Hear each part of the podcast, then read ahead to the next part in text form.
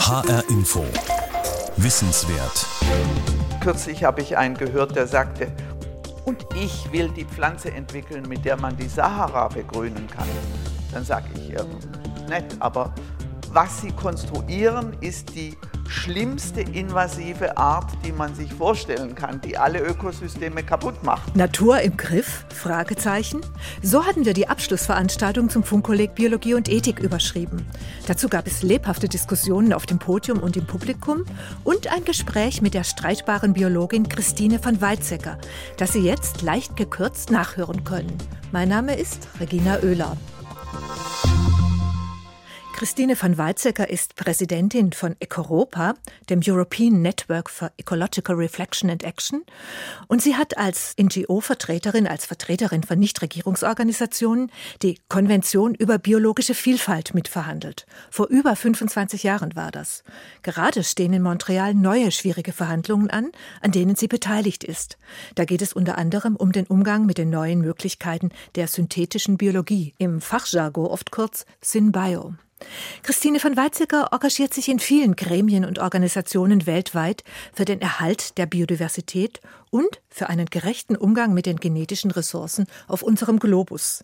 Mit diesen Worten habe ich sie auch auf der Abschlussveranstaltung des Funkkollegs vorgestellt. Und sie hat gleich ergänzt. Also die Konventionsziele sind Erhaltung der biologischen Vielfalt, nachhaltige Nutzung und faire und gerechte Verteilung der Vorteile, die aus der Nutzung entstehen.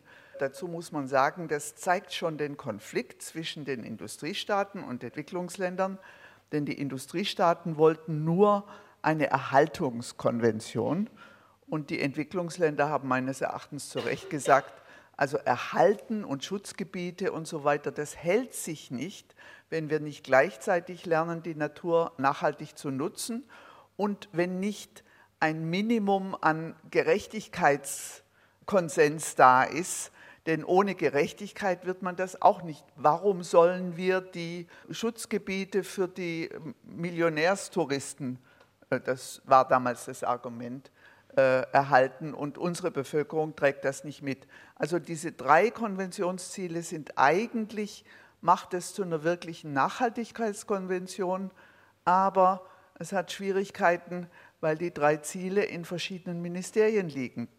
Die liegen nicht alle im Umweltministerium. Und haben Sie irgendein Land auf der Welt, wo das Umweltministerium, das Landwirtschaftsministerium, das Forschungsministerium, das Transportwesenministerium wirklich einer Meinung sind? Das ist sehr schwierig, diese Konvention zu verhandeln. Ja, und dahinter steht ja die große Frage, wem gehört der genetische Reichtum der Natur? Also wem gehört die Natur? Und es war ja eine Weile der Gedanke, Natur, ganz klar, das ist das gemeinsame Erbe der Menschheit. Aber Sie, Christine von Weizsäcker, sagen, dieser Gedanke, der hat Pferdefüße sozusagen. Ja, also ich äh, komme viel rum und auch in vielen Weltgegenden, in Städten, bei ländlichen Gemeinden, bei indigenen Völkern. Und überall frage ich die Kinder, wem gehören eigentlich Ameisen und Vögel und Moskitos und Jaguars und Orchideen, was immer sie wollen. Und dann kommen diese Kinder doch mit drei Antworten ziemlich quer durch die Kulturen. Sie sagen zum einen, sie gehören Gott, sie sagen zum zweiten, sie gehören sich selbst und sie sagen zum dritten, sie gehören den Menschen, die gut auf sie aufpassen. Und eigentlich ist das sehr viel Weisheit steckt dahinter. Und die finden Sie in allen Kulturen, also auch in den westlichen das Kulturen? Ist, ja, ja, wenn, wenn man also nicht schon mit fortgeschrittenen Vertiefungsseminaren belastete äh, äh, Leute fragt, sondern wirklich Kinder, also Kindergartenalter, frühe Volksschulalter, äh, dann ist das so. Leider gibt es diesen Konsens rechtlich nicht. Äh, Sie haben richtig erwähnt, 1972 sagte man, das ist das gemeinsame natürliche Erbe der Menschheit. Dann wurde aber klar, dass die starken Geschwister das gemeinsame Erbe der Menschheit sich unter Nagel gerissen haben. Sie meinen jetzt starke Geschwister im Sinne von reichen Geschwistern? Die reichen, hochtechnisierten Industrieländer wenn man da schaut, die haben Sammlungen also zu Reis, zu Bananen. Also die Biodiversität liegt hauptsächlich im Süden, die botanischen Gärten, die Genbanken, die Forschung und jetzt auch die gentechnische Nutzung liegen hauptsächlich im Norden. Das war 72 der Konsens, dann sagten die Entwicklungsländer, nee, so geht das nicht. Die sagten, die reißen sich alles unter Nagel. Dies, wie koloniale Herren, sagen die Biologen, alles, was da draußen ist, ist Public Domain, gemeinsames Erbe der Menschheit, wuff, in mein Museum, in meine Forschungsanstalt. Ähm, und die Entwicklungsländer sagten, nee, so kriegen wir das nicht gebacken, dann machen wir das, dass die Ressourcen, die zum Zeitpunkt der Ratifizierung der Konvention über biologische Vielfalt auf dem Territorium eines Landes sind, da ist es das Ursprungsland. Wunderbar. Jetzt gibt es aber ein sehr starkes Land, was diese Konvention, also außer dem Vatikan ist es nur die USA, die nicht Vertragsstaaten dieser Konvention sind. Man fragt sich dann immer heimlich, was haben die eigentlich gemeinsam? Das wäre so für Wer wird Millionär so eine der Schlussfragen. ähm, die USA haben das nicht ratifiziert. Die sammeln aber am allerheftigsten, denn sie haben gelesen, was der Vater der Biodiversitätsdiskussion, E.R. Wilson, schon 89 und 90 publiziert hat. ein, sagt, ein berühmter amerikanischer Biologe, Evolutionsbiologe, der dann ganz intensiv das Thema Biodiversität in die Diskussion gebracht ja, hat. Und das haben die Amerikaner gelesen, die Europäer blöderweise nicht rechtzeitig gelesen.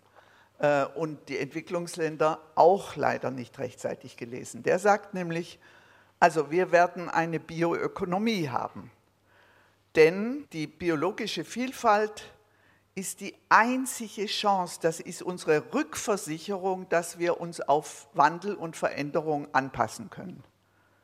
Was wir Menschen machen, wir machen gewaltige Veränderungen, also die Nachfrage nach biologischer Vielfalt wächst auf der anderen Seite geht sie rapide verloren.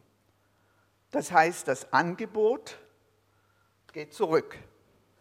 Und jeder Ökonom weiß, Nachfrage steigt, Angebot geht zurück. Oh, das wird ein tolles Geschäft. Und Wilson schrieb schon 1989, sammelt das Zeug jetzt und verkauft es später. Denn wer immer das aus, auf seinem Territorium hat, der ist der Gewinner des 21. Jahrhunderts. Und ähm, da haben viele andere Länder geschlafen, die Amerikaner haben eingesammelt. Und da sie nicht Vertragsstaat sind, und da steht, was zum Zeitpunkt der Ratifizierung auf dem Territorium ist, wenn sie alles auf ihr Territorium bekommen, dann gibt es da so eine Grauzone, ob das nicht vielleicht alles den Amerikanern gehört. Blöderweise ist auch, äh, gibt es innerhalb der Konvention eine wunderbare Initiative, die heißt Global Taxonomy Initiative. Also, dass die Leute, die äh, die verschiedenen Spezies aus den verschiedenen Ökosystemen identifizieren können, das sammeln, aufbewahren, dokumentieren. Und da hat eine sehr nationalistische Foundation in den USA gesagt, wir finanzieren das, dass das alles in den Smithsonian Institutes, sozusagen das Senckenberg äh, Museum der USA, aufbewahrt wird. Das ist also alles auf amerikanischem Territorium. Und die sind vielleicht damit Ursprungsland. Craig Venter, der Mann, der also das menschliche Genom schneller sequenziert hat als die äh, öffentlichen Universitäten. Oder fast gleich schnell. Oder fast gleich schnell. Äh, der äh, sammelt wild den ganzen Pazifik ab, tut das in sozusagen die Erbgutsequenzen in einen Mixer, veröffentlicht kleine Teile und sagt, das ist ja alles öffentlich im Internet. Die Ressourcen gehen aber auch in die USA. Also es ist eine vertragt schwierige Situation. Zweitens hat sich an den Universitäten und in der Forschung vieles verändert, denn in der Nachkriegszeit war ja so ein bisschen die Idee, Wissenschaft ist das, was resistent gegen Ideologie ist. Da kann die Pugwash-Konferenz zwischen Ostblock und Westblock in den schlimmsten Zeiten. Die Wissenschaftler konnten miteinander reden. Die haben sich also als Brücke, als Verständigung, als Friedensmacher verstanden äh, und nicht so sehr als Geschäftsleute. Inzwischen ist es so, dass die Universitäten auch so ein bisschen den Charakter geändert hat. Dann sagt man, die Universitäten sind ein Hauptbeitrag zur globalen Wettbewerbsfähigkeit unserer Wirtschaft. Das heißt, die werden wirtschaftsnäher und die Public-Private Partnerships nennt man das international, also die industriellen und universitären Partnerschaften, insbesondere im Bereich Biochemie, Gentechnik, jetzt synthetische Biologie und als letztes vielleicht Gene Drives, das ist nicht mehr diese öffentliche Wissenschaft, die man sich hält, denn an den Universitäten wird fleißig patentiert. Und eine Tragödie ist vielleicht auch, dass ziemlich zeitgleich mit dem Inkrafttreten der Konvention über biologische Vielfalt auch das sogenannte TRIPS-Abkommen unter der Welthandelsorganisation im Abschluss der Uruguay-Runde in Kraft trat, was Tiere, Pflanzen, Mikroorganismen biotechnologische Erfindungen in dem Bereich patentierbar macht. Der Unterschied zwischen Erfindung und Beobachtung und Entdeckung ist sehr fließend in dem Bereich. Und da gibt es also eine unglaubliche Auseinandersetzung im Patentierungsbereich. Und Auch nochmal um den Besitz. Also es und, ist und, vertrackt es ist vertrackt und um was gestritten wird, wird ja sozusagen immer kleiner. Es geht, wird ja gestritten um genetische Information inzwischen, also praktisch um Genschnipsel.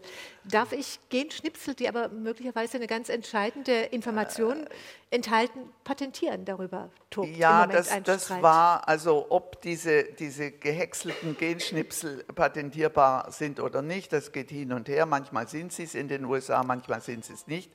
In Europa nicht. Aber zum Beispiel die Frage, ob etwas Produktpatent oder Verfahrenspatent ist.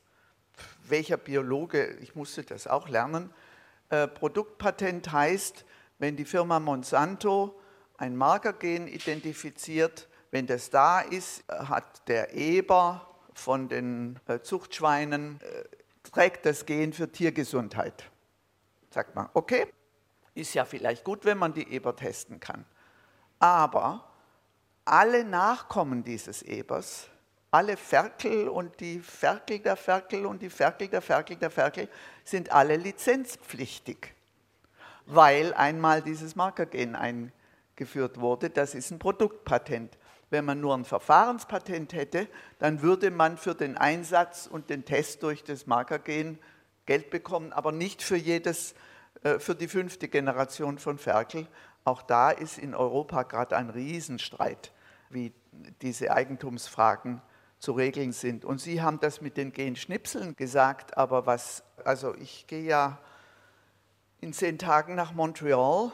Eines der Themen wird sein, also es gibt zwei brennende Themen. Das was wird da tagen in Montreal, wenn Sie da hingehen? In Montreal sind die wissenschaftlich-technischen Vorverhandlungen zur nächsten Vertragsstaatenkonferenz der Konvention über biologische Vielfalt also das, was für, für Klima Paris und Bonn war, das wird am Ende des Jahres in Sharm el-Sheikh in Ägypten sein.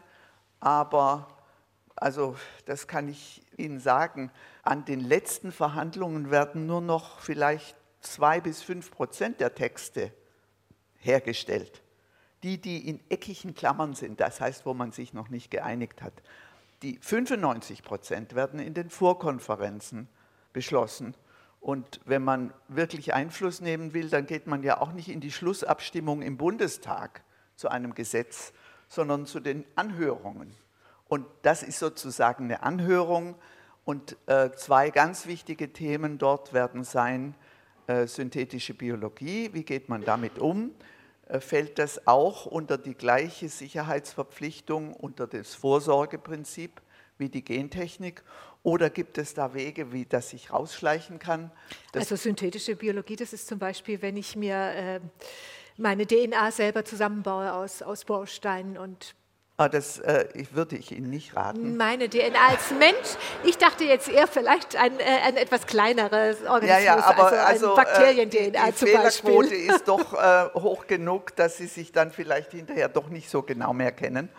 Aber da gibt es einfach, inzwischen kann das jeder Medizinstudent im zweiten Semester bedienen, gewaltige Maschinen, die sehr schnell sequenzieren.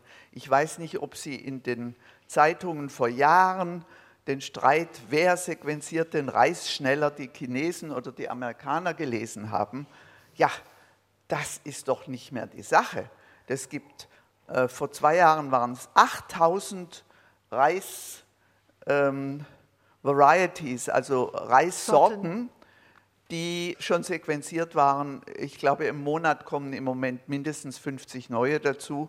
Also äh, das explodiert und das nennt man Big Data and SynBio.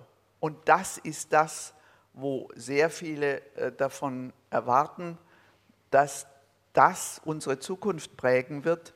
Und die Frage ist, ob man das regulieren kann, wie man das reguliert, wie die Völkergemeinschaft darauf reagiert und wie sie diese äh, gewaltigen Datenmengen, die dort entstehen, das können ja nur noch ganz wenige Leute nutzen.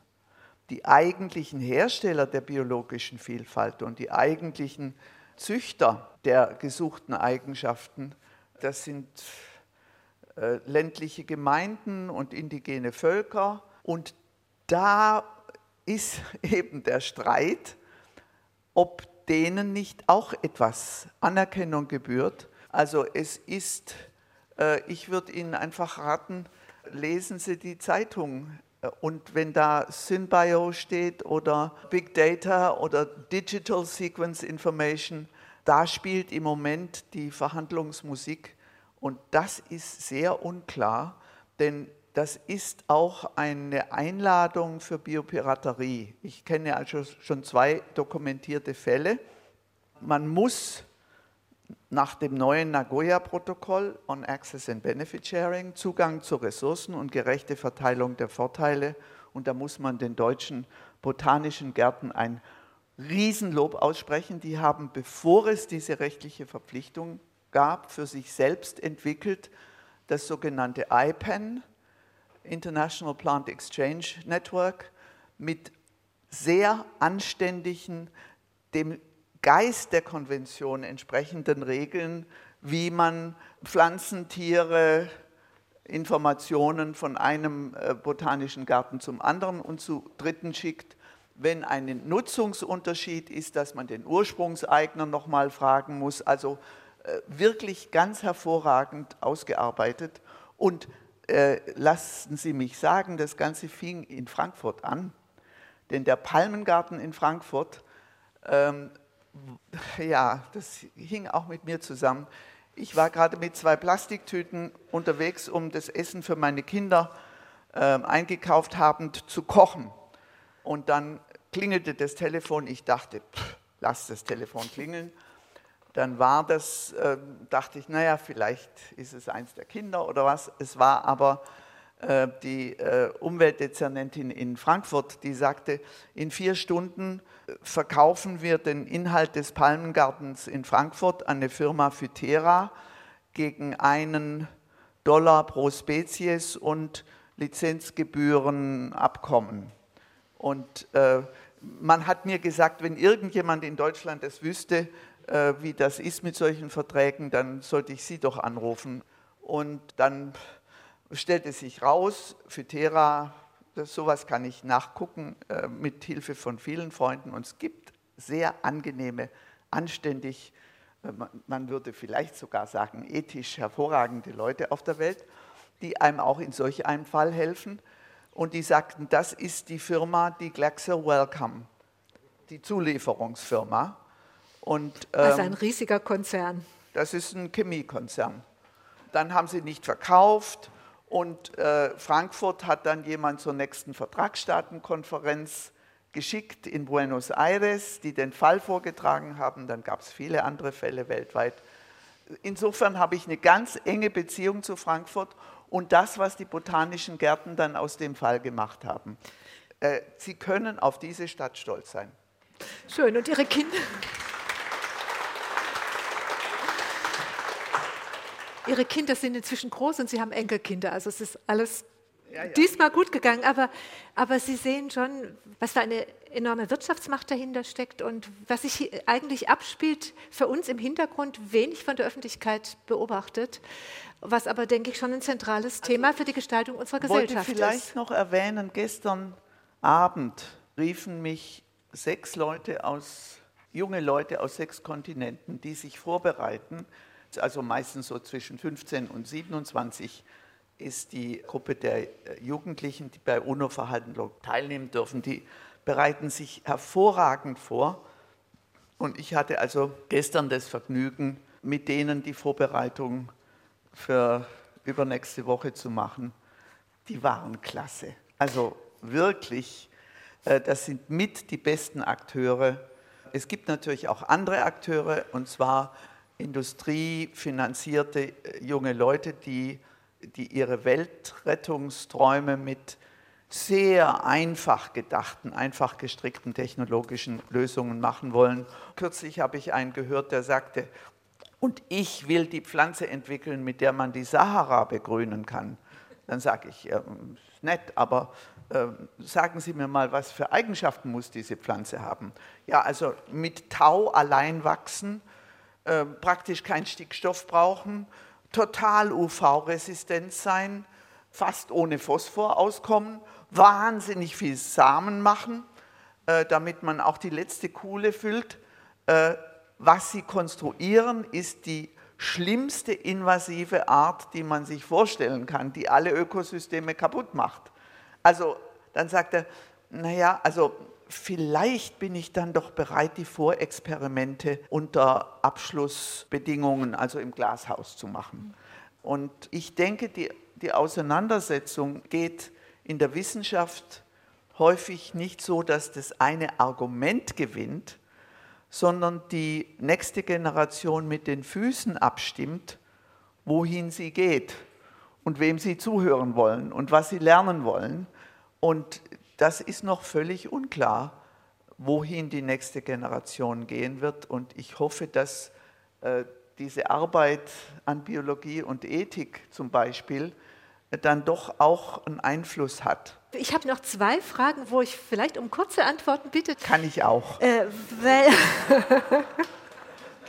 weil ich diesen Gedanken von Ihnen sehr wichtig finde und den jetzt auch noch mal hier gerne reinbringen möchte, dass wir sagen Sie, Christine von Weizsäcker, unsere Debatten oft viel zu technikorientiert und zu wenig problemorientiert führen. Also dass wir fragen, was dürfen wir machen bei Genetic Engineering, bei Gentechnik, was dürfen wir machen mit den neuen Genscheren, statt grundsätzlich zu fragen, was wollen wir? Ja, also äh, dass jede neue Technologie will den gesellschaftlichen Diskurs und den Bundestag und die Ministerien überreden, dass man sagt, welche tollen Errungenschaften kann unsere Technik bieten und welche Risiken sind vielleicht damit verknüpft. Und dann wird gesagt, wie kann Gentechnik für die menschliche Gesundheit und äh, für die menschliche Ernährung dienen. Äh, man fragt nicht, welche Landwirtschaft wollen wir und welche Lösungsvorschläge aus ganz verschiedenen Richtungen gibt es dazu. Oder welche Medizin wollen wir und welche Lösungsvorschläge aus ganz verschiedenen Richtungen wollen wir dazu, sondern man diskutiert technikzentriert. Und das heißt auch, dass weder die Parlamentarier noch die Öffentlichkeit noch die Gerichte noch die Regierung die Sprache verstehen. Denn dann reden die Fachleute untereinander und werfen sich die Fachbegriffe an den Kopf und sagen, ihr versteht nichts davon. Wenn die problemorientiert diskutieren müssten, dann müsste ja jedes Fach versteht nicht das Fach Latein des anderen Faches. Dann müssten sie es füreinander schon mal übersetzen und dann würden es die Parlamentarier und die Gerichte und die Bürger verstehen. Also die problemorientierte Diskussion lässt viel mehr Optionen der Lösung offen Und jetzt weiß ich gar nicht, ob ich auf meine letzte Frage gibt es vielleicht gar keine kurze Antwort, aber vielleicht probieren Sie es doch in einem Satz. In unserem telefonischen Vorgespräch hatte ich mir aufgeschrieben, Christine von Weizsäcker, da sagten Sie nämlich, wir sitzen auf einer geologischen Verwerfung, wo es jeden Moment ein Erdbeben geben kann. Warum lässt sich das mit einem Satz sagen, warum Sie das so sehen? Äh, die Monokulturen nehmen zu, die Abholzung nimmt zu, wir verlieren Böden und die Bodenökosysteme ist vielleicht was vom Wichtigsten, wovon man aber am wenigsten weiß. Das heißt, wir sitzen wirklich in der Falle, wenn da an ganz vielen auch politischen und rechtlichen Stellen, aber auch von der Forschung her nicht nochmal ein ganz neuer Ansatz gemacht wird. Vielen Dank, Christine von Weizsäcker. Das war ein Ausschnitt aus der öffentlichen Abschlussveranstaltung zum Funkkolleg Biologie und Ethik am 19. Juni im Foyer des Sendesaals. Alle Funkkolleg-Folgen zum Nachhören finden Sie auf hrinforadio.de in unserem Podcast-Angebot.